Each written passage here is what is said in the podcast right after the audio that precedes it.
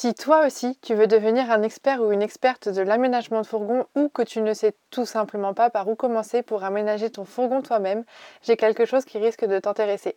Tu peux tout d'abord visiter notre blog dont le lien est en description du podcast pour récupérer plein d'infos utiles et gratuites pour aménager ton van. Et si tu veux aller beaucoup plus loin dans ton idée de construire ton propre van, notre e-book de 800 pages, le manuel du fourgon aménagé, est le support qu'il te faut. Tu trouveras dans cet e-book des schémas, des tutos, des plans, des conseils bricolage. Bref, c'est une vraie Bible de l'aménagement. Et si après avoir lu l'e-book, tu veux du contenu encore plus concret, tu peux te pencher sur notre académie en ligne, le Van Camp. Tu y trouveras des tutos vidéo pour aménager ton van étape par étape et tu pourras y être accompagné et conseillé individuellement sur ton projet par des experts. Tous les liens sont en description du podcast. En attendant, on te souhaite un très bon moment avec l'épisode qui suit. Salut à tous et bienvenue dans le premier podcast consacré 100% à la vie en van. Moi, c'est Lucille et je suis là pour vous parler de ce sujet sans tabou, sans rien vous cacher et je vous dis tout.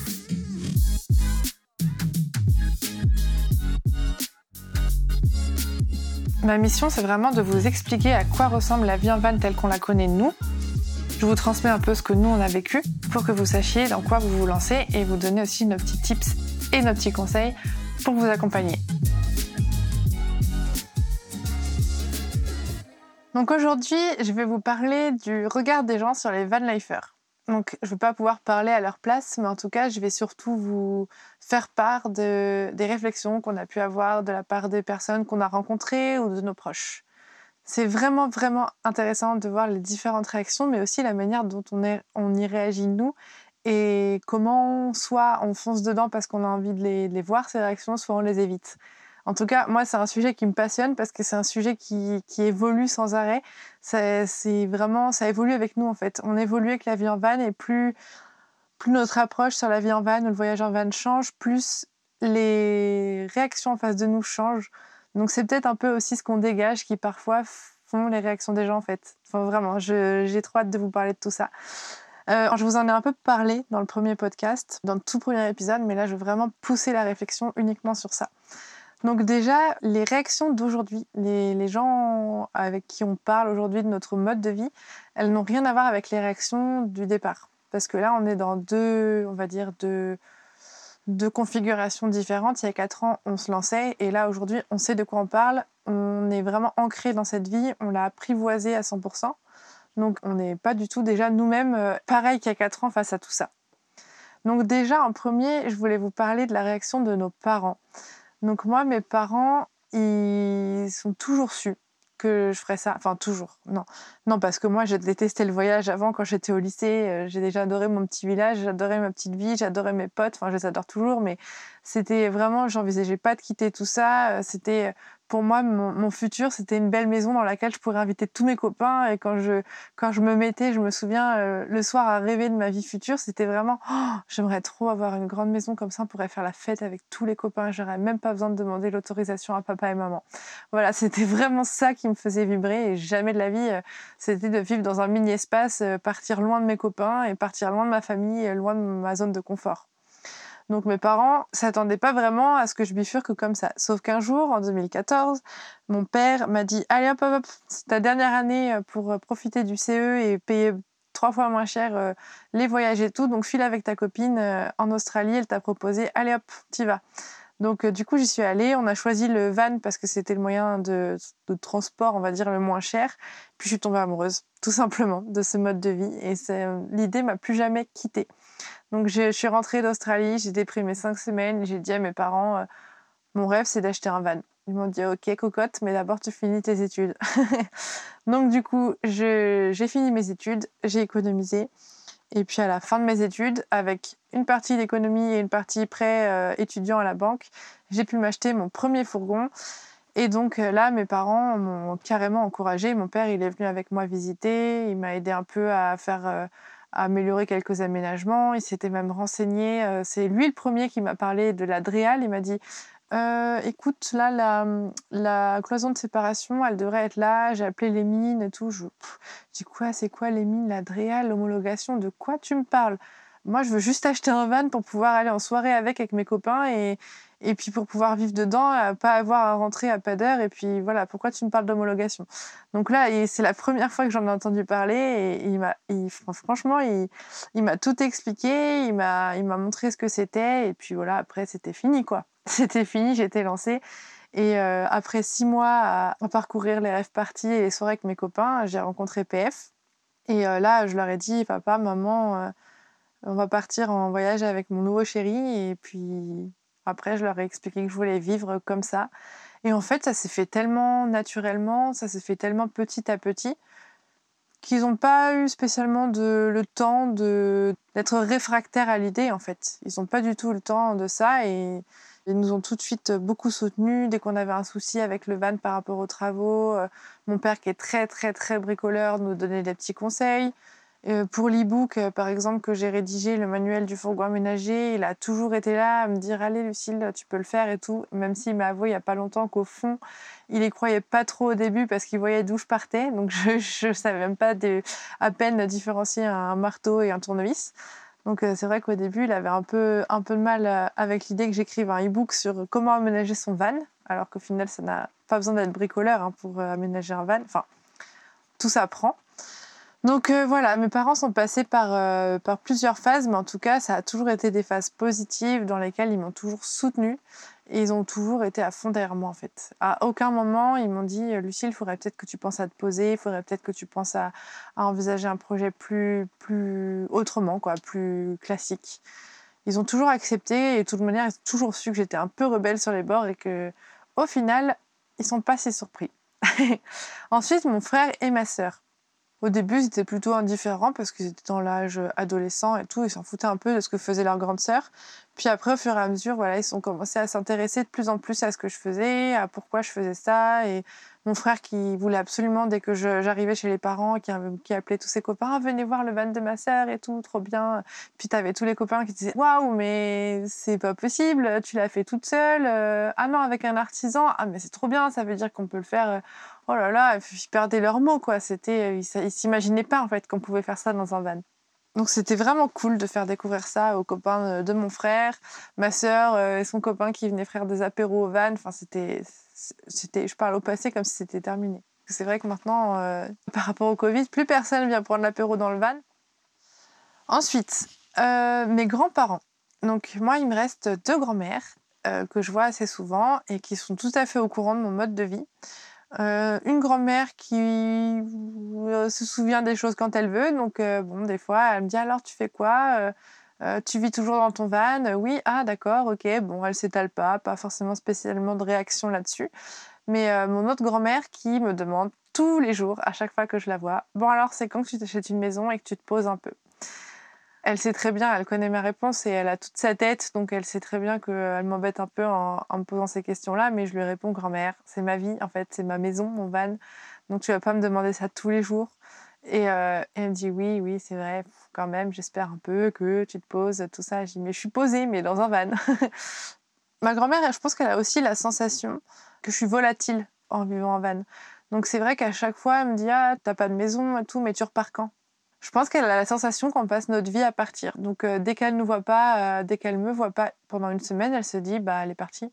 Alors que non, j'ai juste peut-être beaucoup de boulot, je suis posée à 10 km de chez elle, j'ai juste pas le temps de passer la voir. Mais pour elle, c'est inconcevable en fait euh, que pour elle, je suis tout le temps en mouvement du fait que je vis dans un van. Donc c'est peut-être quelque chose qui est un peu dur à, à comprendre pour elle. Et franchement, je comprends totalement. Et c'est pour ça qu'à chaque fois qu'elle me pose la question, j'essaye de lui expliquer euh, mon mode de vie, j'essaye de lui expliquer que c'est pas parce que je vis dans un van que je la verrai plus.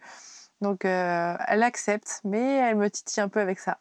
il y a aussi les copains. Donc les copains, directement, il y a plusieurs réactions. Donc euh, il y a ceux qui admirent, clairement, qui admirent ce mode de vie, qui aussi nous voient comme des gens instables dans le sens où on voyage tout le temps on n'est pas capable de se poser. Donc du coup, il vient, quand on est là, on les prévient, on se voit, pas de prise de tête, tout ça.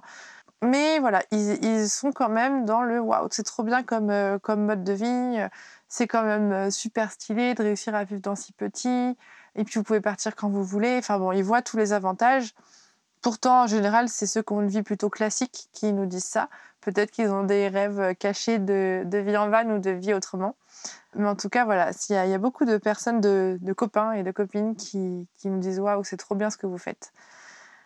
Ensuite, il y a les copains qui sont super curieux et qui posent plein de questions et à qui on adore expliquer euh, comment on fait à manger, comment on fait des gâteaux, comment on se douche, comment on va aux toilettes, euh, comment on a fabriqué nos placards, comment on a réussi à mettre tout ça dans un van, comment on a de l'eau chaude et vraiment qui qui qui arrivent pas à concevoir que dans un petit espace on puisse avoir tout ça et du coup on adore leur dire allez hop venez on va faire un apéro on va vous montrer euh.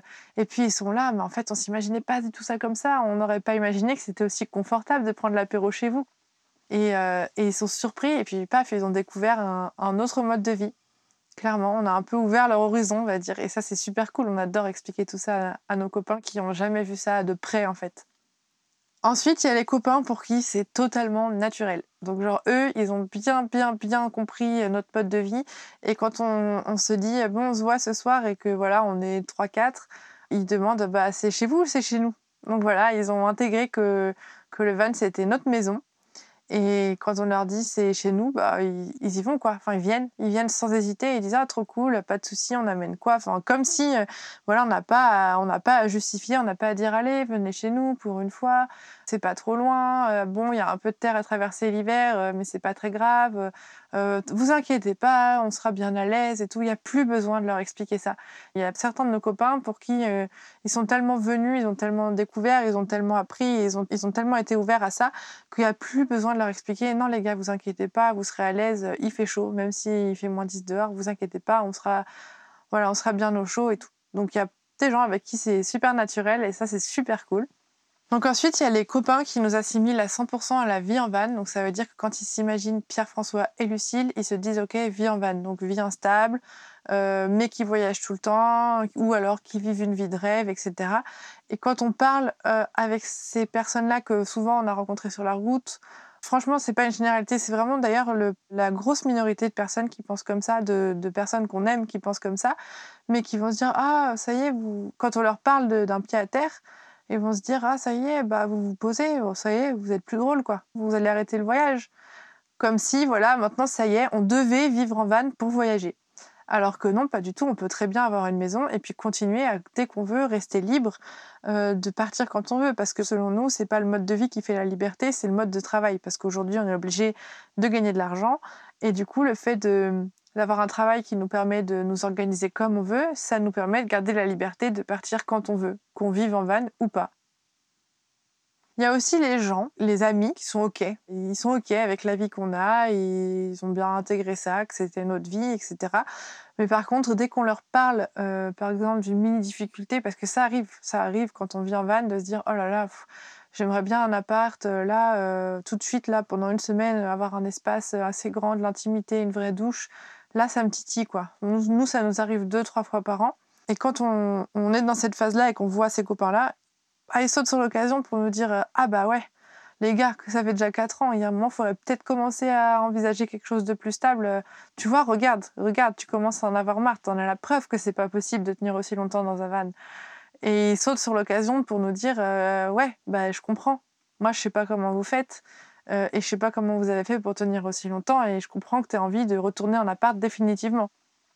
Si on parle à ces personnes-là qui vont répondre euh, de cette manière, si pendant les mêmes phases de, de bas, un peu de down, on parle à d'autres personnes qui elles aussi vivent en van, vont nous répondre autre chose. Genre, euh, par exemple, Ouais, on comprend, mais t'inquiète pas, c'est qu'une phase. Après tout, les gars, vous pouvez vous faire plaisir. Prenez-vous un petit hôtel ou un petit appart pendant une semaine, il n'y a pas de mal à faire ça. Et puis après, vous revenez à la vie en van et vous verrez, vous serez rafraîchi, vous serez euh, tout frais, prêt à reconquérir le, la vie en van pendant six mois. Enfin, vraiment, c'est deux façons différentes de voir les choses. On comprend les deux.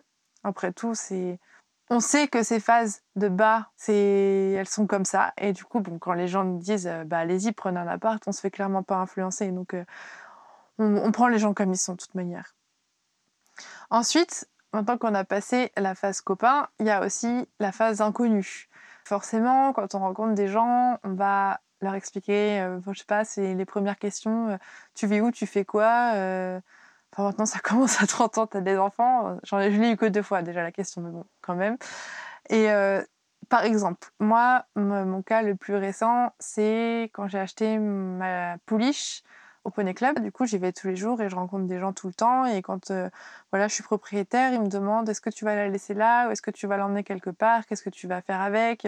Et du coup, il y a plein de questions. Et forcément, vient sur la table le fait que je vis en van et que je vis en van dans les prés d'une copine qui a plein de chevaux et que du coup, je vais emmener qu'à là-bas. Et il y a des réactions toutes différentes. Il y en a qui vont juste me regarder en, en n'osant rien dire parce qu'ils pensent que c'est une situation inconfortable pour moi que je n'ai pas choisie. Donc euh, j'essaye de leur dire dans ces cas-là, oui, mais j'ai choisi, euh, c'est ma vie, j'adore ça. Mais quand je sens que c'est trop hermétique, euh, je laisse tomber. Et, de je m'en fous, je cherche pas, je cherche l'approbation de personne. Donc du coup, je me fatigue juste pas en fait parce que c'est vrai que pour moi, aujourd'hui, quelqu'un qui est pas capable de comprendre la manière dont je vis, je pense que c'est quelqu'un avec qui je pourrais pas discuter de tout. Même si j'essaye de pas faire des généralités, il y a certains de mes copains qui voilà comprennent même pas et qui sont complètement indifférents à mon mode de vie et avec qui je passe des super moments. Donc c'est pas du tout une généralité, mais en tout cas quand ça se passe comme ça, je j'ai pas trop envie de creuser.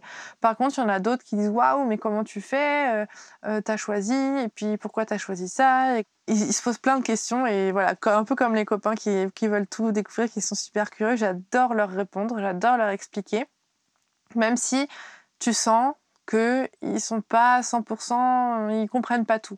Par exemple, euh, par rapport au propriétaire des écuries, enfin un des propriétaires des écuries, quand je lui dis bon, je suis pas là pendant un mois, du coup euh, la petite pouliche euh, fait attention à elle. Bref, je le préviens que je suis pas là pendant un mois, il va dire ah bah bonnes vacances.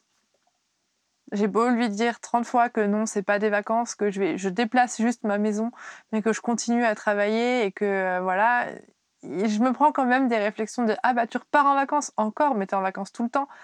Non, en fait, je déplace ma maison avec mon travail. Donc certes, je vais dans des endroits un peu différents, mais je ne suis pas en vacances. Donc euh, bon, j'en suis à un point où je cherche même plus à, me justifier et je dis oui, bon, je pars en vacances. Allez, salut. Parce qu'à bout d'un moment, c'est un peu fatigant d'expliquer 30 fois la même chose. Ensuite, quand on vit en van et qu'on bouge comme ça tout le temps, il y a la réaction globale des gens et les questions qu'ils nous posent amènent à ce qu'on a l'impression qu'on est sans cesse en train de devoir donner notre planning à tout le monde. Donc je pense que c'est pas spécifique à la vie en van, ça doit être spécifique à mon avis à tous ceux qui bougent tout le temps. Mais euh, c'est vrai que c'est fatigant que quand on voit euh, des gens euh, qui nous disent alors vous repartez quand, vous repartez où, vous faites quoi, vous allez où? Et combien de temps? Et waouh, les gars, on vient de rentrer, on ne sait pas ce qu'on fait, on prévoit rien. Ça se trouve demain on partira, ça se trouve dans six mois on partira, on ne sait pas. On ne sait pas vous donner un planning, on a juste euh, voilà, on a besoin de prendre les choses comme elles viennent.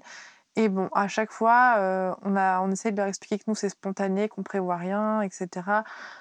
Nos parents, nos grands-parents euh, qui nous demandent un planning, qui essayent de de savoir quand est-ce qu'on sera là, combien de temps on sera là par, dans l'année, est-ce qu'on sera là pour les anniversaires, les, les événements, on ne sait pas simplement, on ne sait pas répondre. Et c'est vrai que c'est un peu fatigant parfois de, de devoir réexpliquer, réexpliquer, réexpliquer comme si on l'avait jamais fait. C'est un, aspect de la vie instable qui, est un petit peu fatigant. C'est pas non plus super gênant, hein, mais c'est un aspect qui prend beaucoup de place. Et j'ai remarqué aussi avec le temps que nos propres réactions par rapport euh, à la vie en van avaient pas mal changé. Moi, je sais qu'au début, vu que je savais pas trop si ça allait durer, je portais beaucoup d'importance à ce que les gens pensaient de moi. Et du coup, je n'osais pas forcément dire que je vivais en van. Ça veut dire que je choisissais les personnes à qui je le disais. C'était pas à tout le monde. Je donnais pas le blog à tout le monde. J'essayais de rester discrète. Voilà, je, sentais qu'il y avait des gens à qui je pouvais pas le dire, tout simplement. Aujourd'hui, clairement, je m'en fiche. Par exemple, devant le van. Il y a souvent les balades à cheval de écuries qui passent. Et puis, euh, moi, je suis sur ma terrasse à regarder une série. Et puis, euh, il y a trois ans, je serais partie me cacher pour Oh non, mon Dieu, faut surtout pas qu'ils me voient comment je vis. Euh, je vais être jugée et tout. Maintenant, c'est des grands coucous, salut, j'ai aucun complexe, quoi donc aujourd'hui, voilà, c'est vraiment, j'assume complètement cette vie. Pierre-François assume complètement cette vie aussi. On le dit à qui veut l'entendre, à qui veut pas l'entendre aussi. Maintenant, on cache plus notre mode de vie. On dit clairement, on vit comme ça et c'est comme ça. Et on sait pas où on va, quand on va, quand on arrêtera, quand on changera. Et puis voilà, carpe diem. Et voilà, j'espère sincèrement que cet épisode vous aura plu. Si mon podcast vous a aidé à avancer dans votre projet d'une quelconque manière, je compte sur vous pour le noter avec 5 étoiles et pour le partager à vos proches. C'est vraiment la meilleure manière de soutenir mon travail. Si vous voulez en savoir plus sur l'aménagement, l'homologation ou tout autre sujet qui touche au van aménagé, vous pouvez me retrouver tout de suite sur mon compte Instagram levanmigrateur tout attaché ou sur le blog www.levanmigrateur.com. À tout de suite